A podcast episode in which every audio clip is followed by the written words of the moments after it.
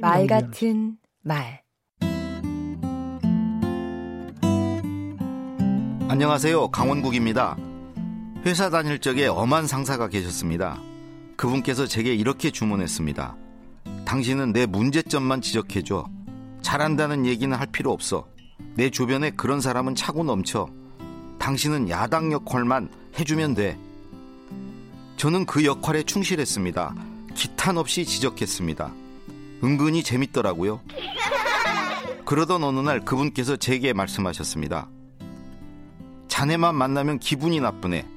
사기가 떨어져. 자네가 싫어. 그때 알았습니다. 비판받는 걸 좋아하는 사람은 없다는 사실. 그분이 자신을 비판해달라고 한 이유는 두 가지였습니다. 하나는 내가 남의 지적을 받아들일 만큼 아량이 있고 민주적이라는 것을 스스로 확인하고 싶었던 것입니다. 다른 하나는 자신이 잘하고 있다는 확신을 갖고 싶었던 것이죠. 지적이 없으면 잘하고 있는 것이니까요. 그 속내를 헤아리지 못하고 실제로 지적질을 해댔으니 기분 좋을 리가 없었겠지요. 하지만 그렇다고 침묵하고만 있어야 할까요? 비판을 잘하면 됩니다.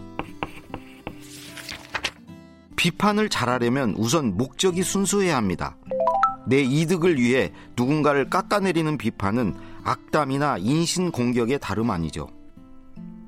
비판 대상도 분명해야 합니다.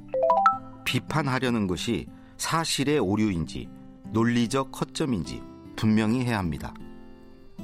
또한 합리적 근거를 갖고 비판해야 합니다. 대안 없는 비판은 곤란하지요.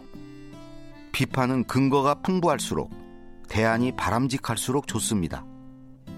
무엇보다 중요한 건 비판 상대를 인정해줘야 한다는 것이죠. 세종대왕은 어떤 경우에도 틀렸다고 배척하는 법이 없었다고 합니다. 경의 말이 참으로 아름답소. 이렇게 일단 받아들인 후 이건 이래서 문제가 있다고 비판했다지요. 제가 이런 기술이 부족해서 그 엄한 상사를 오래 모실 수 없었습니다. 너를 만나면 기분이 나쁘다는 말을 들은 뒤 그 직장을 떠나야 했으니까요. 강원국의 말 같은 말이었습니다.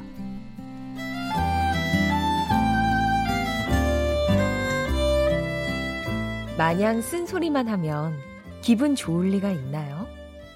분명하게, 합리적으로 상대를 인정하는 그런 비판이 아름답소.